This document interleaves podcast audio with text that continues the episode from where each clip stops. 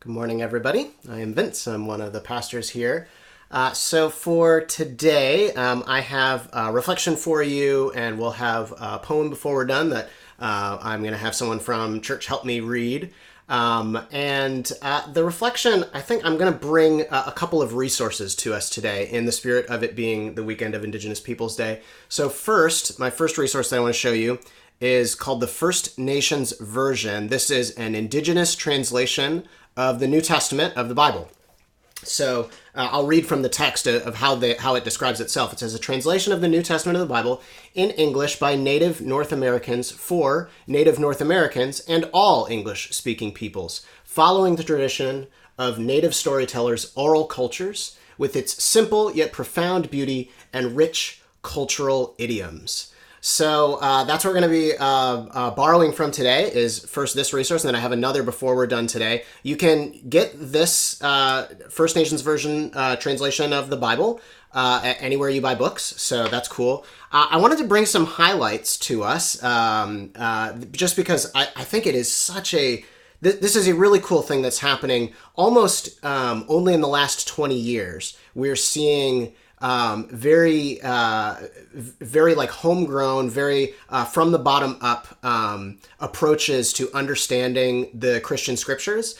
And uh, and it's so so important because i don't know if, if anybody knows this but generally the the translations that we'll get in english of a bible if you just go to a store or you go online and you look up like a, a passage of scripture that's probably going to be from something like the NIV, the New International Version of the Bible, or the NRSV, the New Revised Standard Version of the Bible, or the NLT, the New Living Translation. There's so many translations. It's alphabet soup. But if you get uh, an English translation of the Bible, most of the time, those are developed through committees. It's people sitting around a table and they discuss, you know, like, oh, you know, here's this passage that is, uh, some people translate this way and some people translate this way. How will we translate it? And the committee comes together and they decide how to translate it. Now, I wonder if you can imagine, given the sort of story and history of Christian uh, the story of Christendom over the last many hundred years.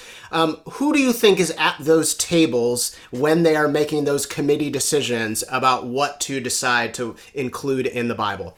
Generally, it's going to be somebody like Vince, maybe a little bit older, a little bit more gray hair, but a white guy like Vince.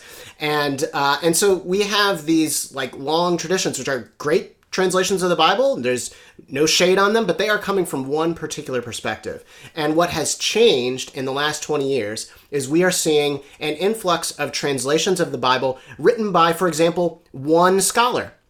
And that's a really different approach to translating the Bible, not by committee, not by a bunch of people sitting around, but it's like one person who says, you know, like I have a viewpoint and I'm not going to try to hide that. I'm not going to try to pretend that's not there. I'm going to bring you a translation of the Bible according to what I think. And that's really useful. Certainly, we don't want that to be the only thing we ever read, right? But it's super useful to have somebody who's actually saying something and not just trying to come up with what does the committee agree is the least controversial problem or uh, translation. And then the other thing that's happened is things like this, which is you have a group of people coming together who are decidedly not white men uh, at, in in a position of power in our culture, and deciding we are going to take to task the idea of translating the the scriptures. And so that's what we have here. Um, I want to show you some highlights, as I mentioned, because there's some really cool things. So first off, names and places just take on a whole new meaning in the First Nations version of the Bible. So I'm gonna uh, th- here's something here's a, a, passage that most people skip when they uh, read the Bible. It's the genealogies,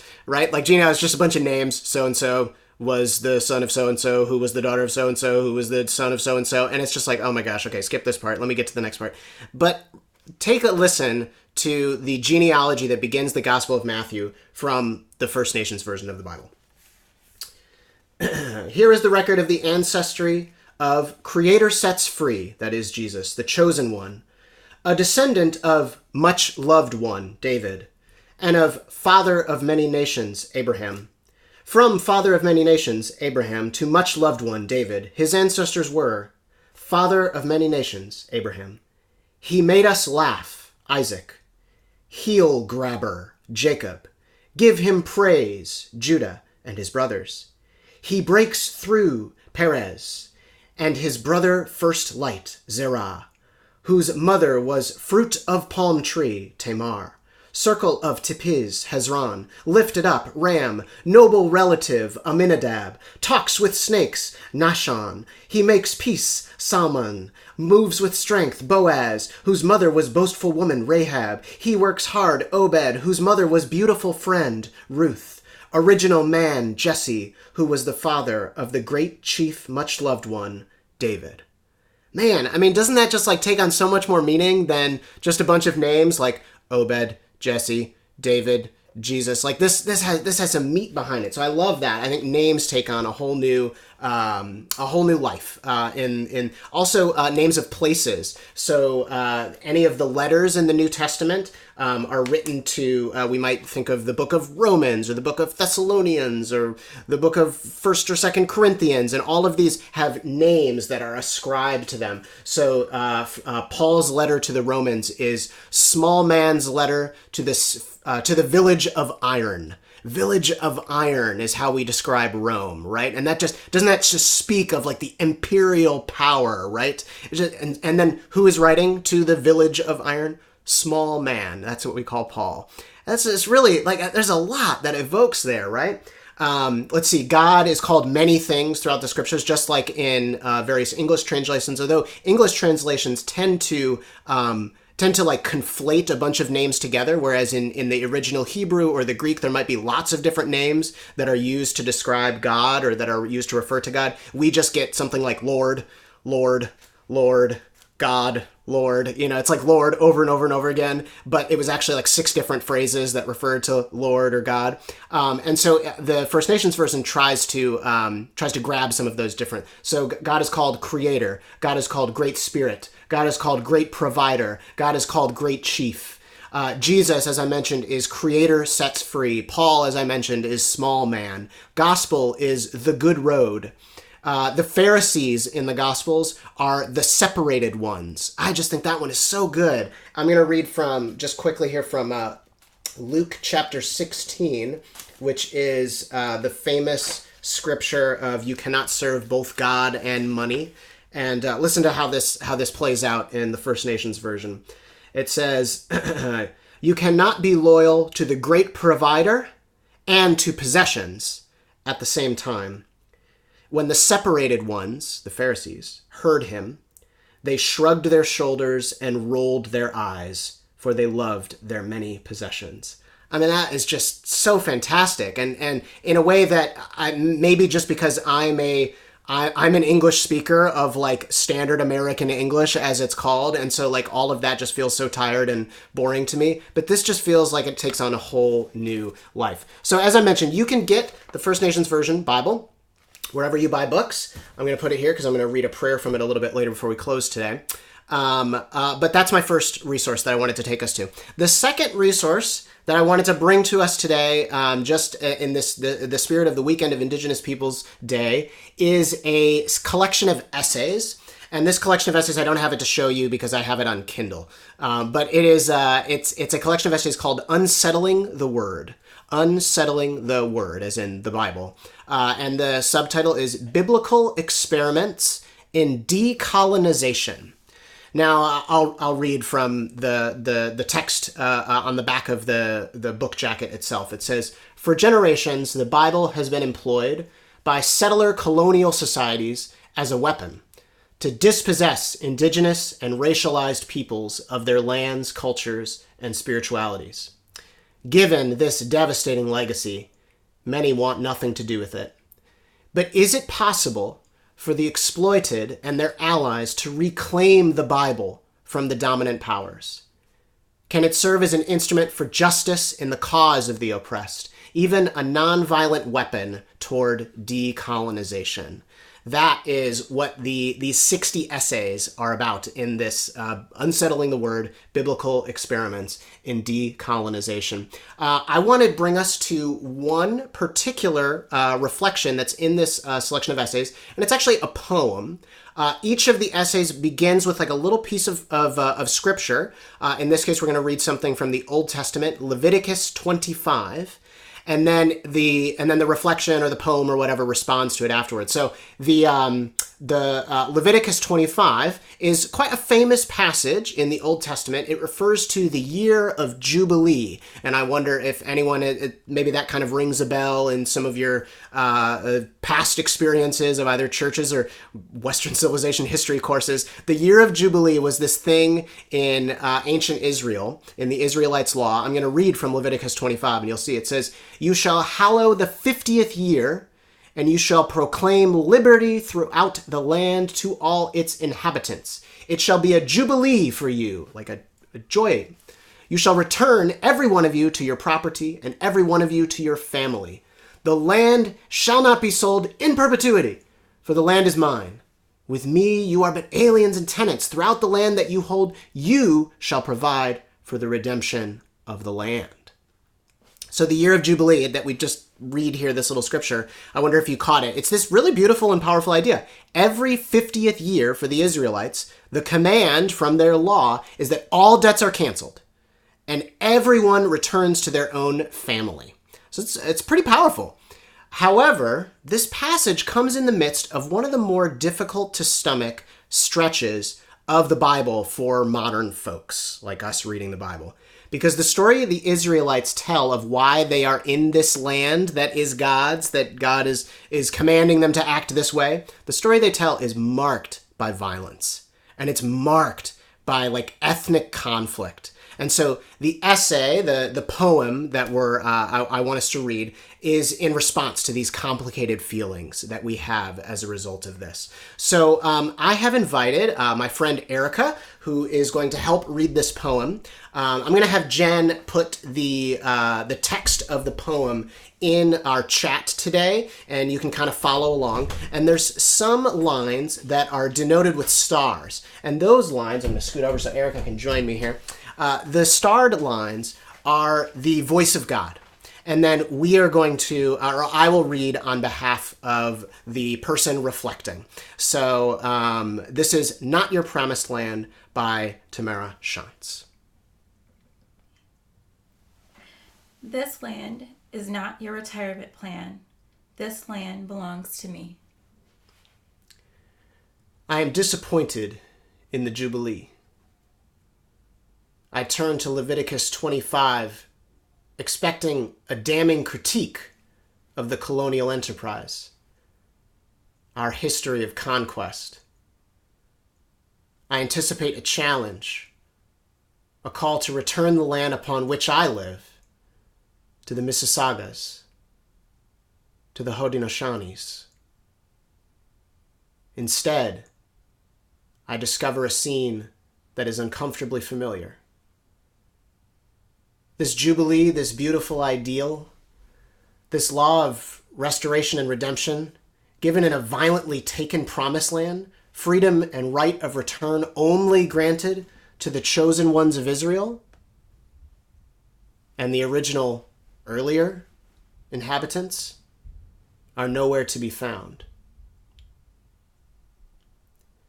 I ponder the Canaanites as I bike past another condo development another restored factory.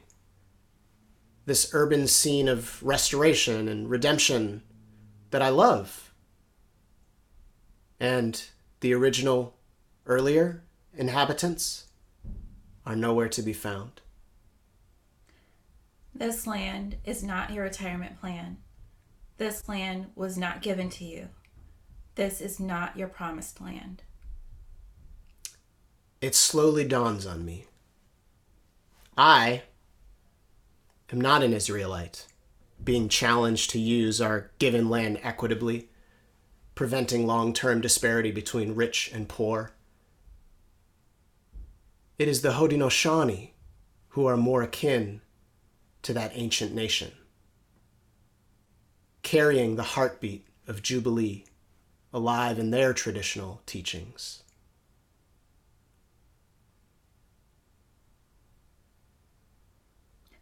This land is not a retirement plan. This land does not belong to you. You belong to the land.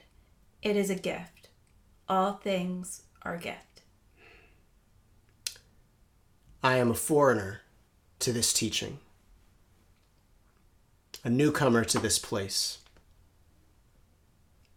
I have no capacity to understand the land as anything but property, to be sold for a profit, not given, not received. Liberate me, great Creator. The Jubilee has come and gone, and I sil- silently calculate the value of my land. This land is not your retirement plan. Thanks, Eric.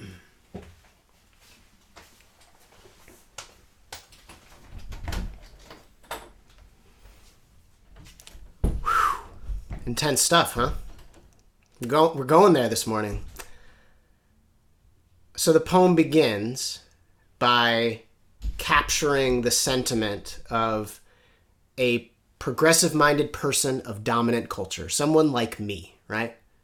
I benefit, I'm in the dominant culture, I, uh, the status quo staying the status quo, that's going to go well for me.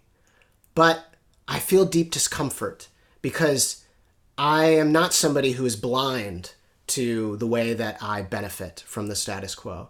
And so this poem captures that discomfort. I feel deep discomfort when I read the Bible, and I wonder if anyone resonates with this.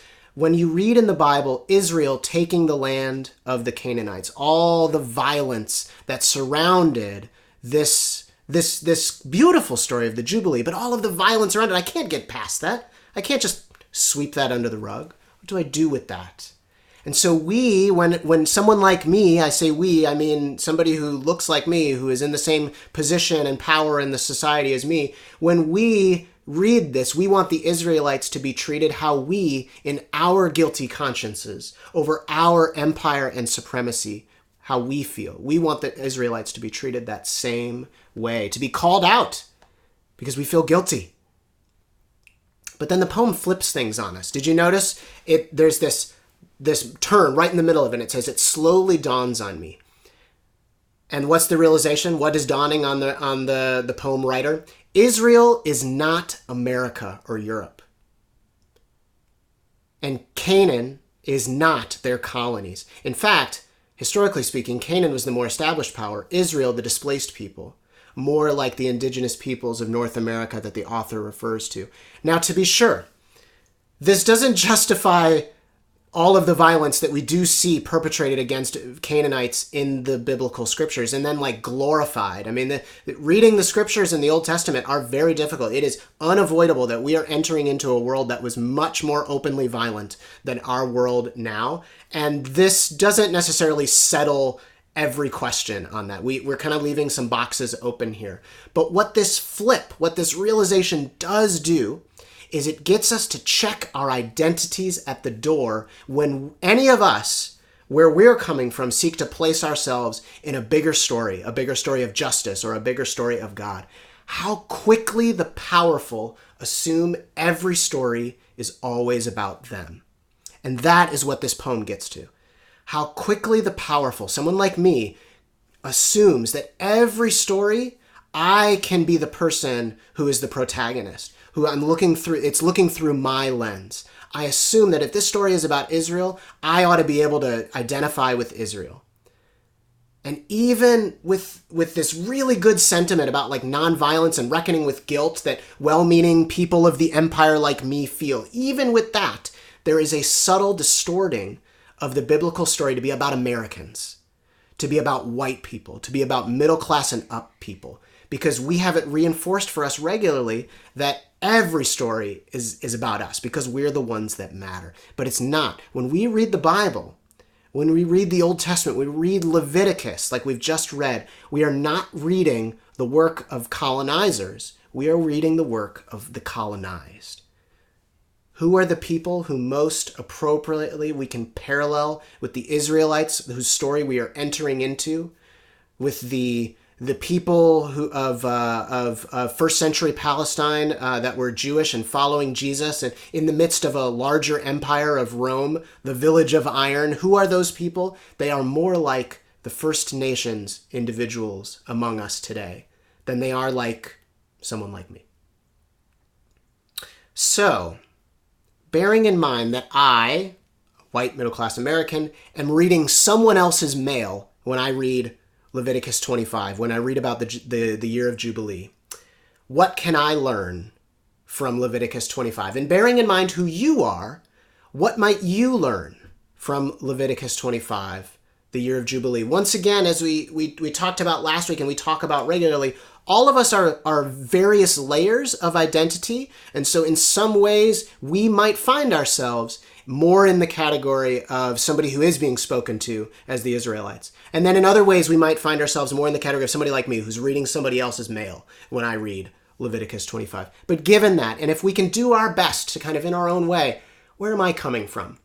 Who am I as I enter into the story? What, what's the right parallel for me as we come in and try to read? What can we learn from this? Well, I am drawn personally to this line at the very end of the poem. It says, The Jubilee has come and gone and I silently calculate the value of my land.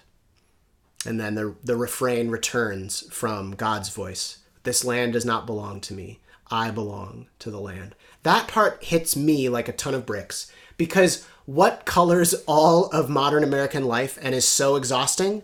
All of the silent calculations. I wonder if that's a phrase that you can use to like refer to so much of your life. To me, it just feels like life is constantly full of these like little background running silent calculations in my life. Calculations of value calculations of worth of cost of benefit of amounts of how much of where to and how long and who next and oh my gosh all of the silent calculations. And all of it traces back to the most sacred possession in the world religion of economism the bank account right the bank account is what determines our worth, our value, our cost, our benefit, our amounts. All of this calculation. We're just perpetually exhausted.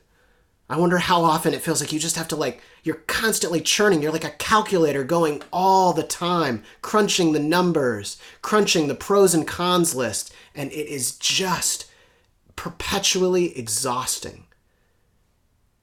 But then of course, you know, the most sacred thing in the world the mo- is, is is is is this this these calculations. And so we start to think like well the problem must be me. Everybody else must be fine. And that is maybe the cruelest part of economism the world religion that we all subscribe to. It becomes isolating. We are on our own to survive.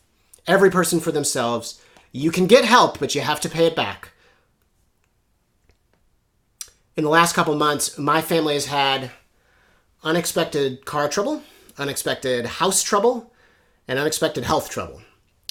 And other friends of ours as well, some of you in this church have had unexpected car trouble, unexpected house trouble, unexpected health trouble. In our case, we have been floored by the loving responses of our parents who have generously given without demand for repayment. I mean, that is, I can see a learned value behind the way our parents have helped us in this that meshes so much better with with this First Nations perspective. Everything is a gift. It's all gift, as we read in the poem. I see so much of that all over the way that we were treated when we had this problem. But must it only be lived out among our elders who have had the privilege and enough means to come to those values on their own terms, right?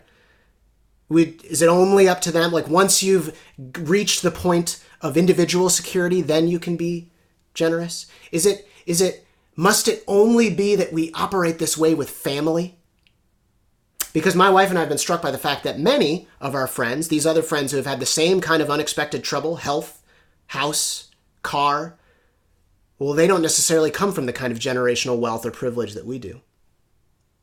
And so it's not always the same story even though the details, even though the how hard we've worked, even though all of the other things have remained equal, but because there's not that piece of privilege or wealth of generations behind you, you experience it totally differently. Leviticus 25, the year of Jubilee, was an attempt to make everything is a gift, that value lived out among the whole of a community, foundationally, where everyone participates in the flow of it, not just within families, and not just after the individual has gained enough security to operate that generously. The idea is that we all participate in this flow because the land does not belong to us. We belong to it.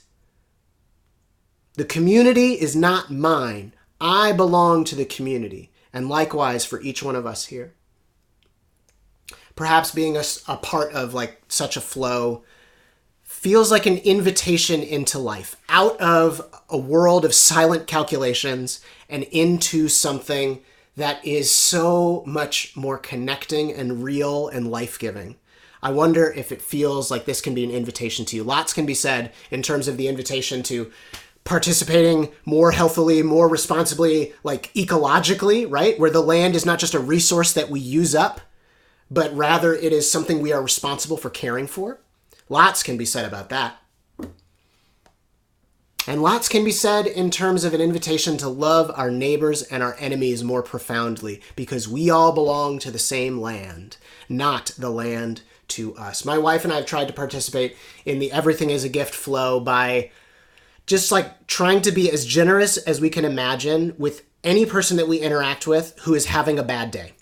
That's that's our that, that that's kind of a mission in our life. So if I can give you one takeaway, um, something that we've learned from our middling efforts in this, um, it is if you feel compelled to help a friend who is in need or has had a bad day, don't ask, is there anything I can do for you? Just say, I'm buying you dinner. What's your address? Or something like that. Like just tell them you're going to do something for them rather than ask. Because all of us, especially if you grew up in the Midwest, you're like, oh, no, no, I'm good. I'm good. I don't need anything. Thank you for. Do you know what? You asking is enough.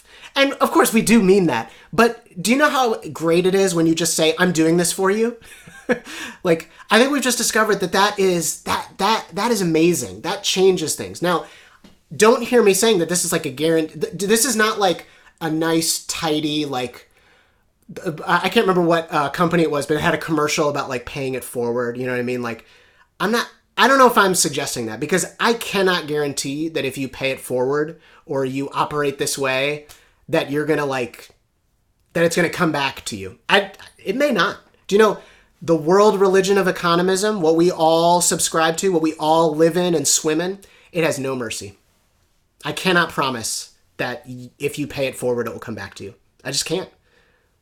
Sometimes, you know, operating this way, Kezi and I have we've done things that actually weren't wise or shrewd on capitalistic terms, and it just and it you know like it was weird, and we just you know because you're not supposed to swim you know against the the stream that way, but but we did it because it felt like it was right, and maybe it wasn't. I don't know.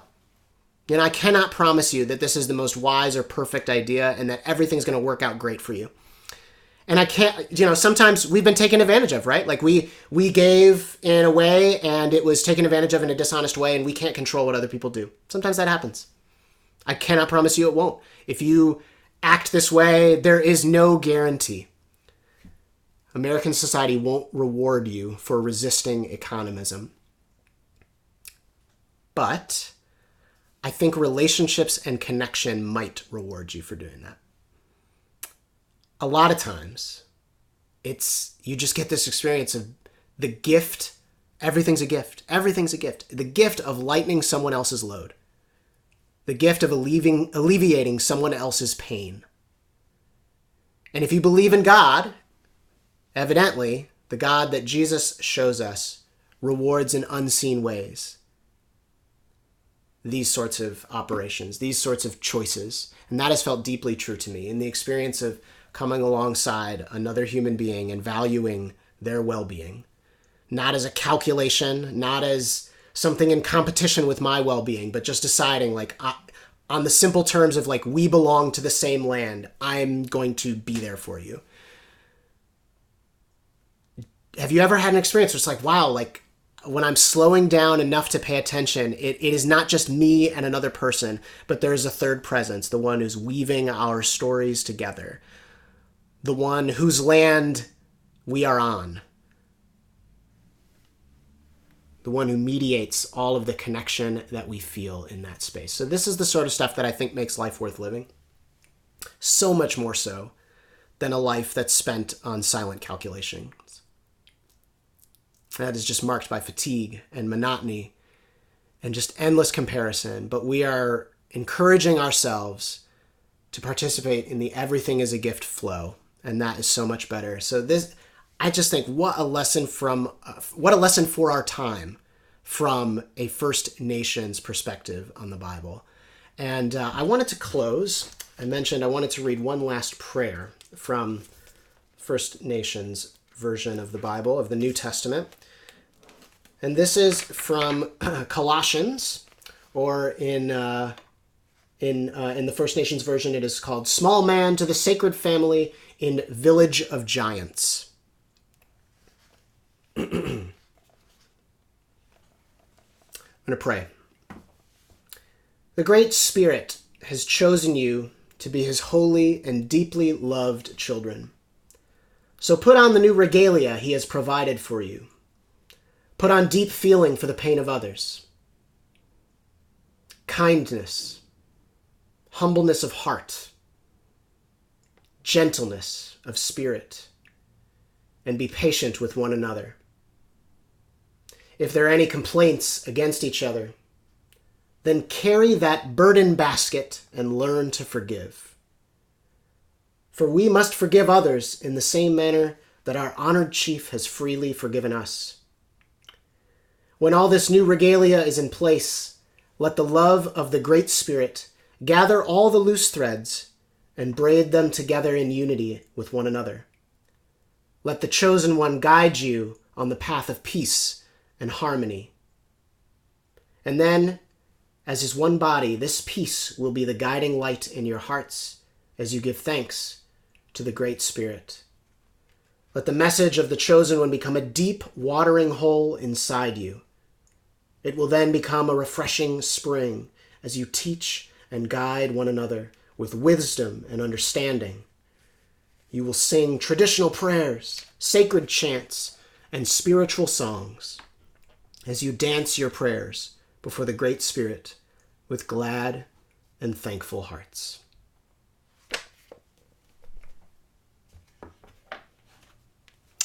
And God, I continue in that space of prayer, acknowledging where I come into this story that we read of. What does it mean for me to learn from the Israelites, to learn from the year of Jubilee, when I am I'm not really the right parallel for who those types of people are today in our world? What does it mean for me to enter in and find you teaching us and guiding us? And what does it mean for me to then turn to the next question that is presented, and the next question after that, and the next question after that, and do so believing that there is a God for whom everything is a gift? That life does not come back down to me and my individual silent calculations to make my life work for me. But there is a God who is generous, the great provider. And this is the God in whom we live and move and have our being. In Jesus' name, amen.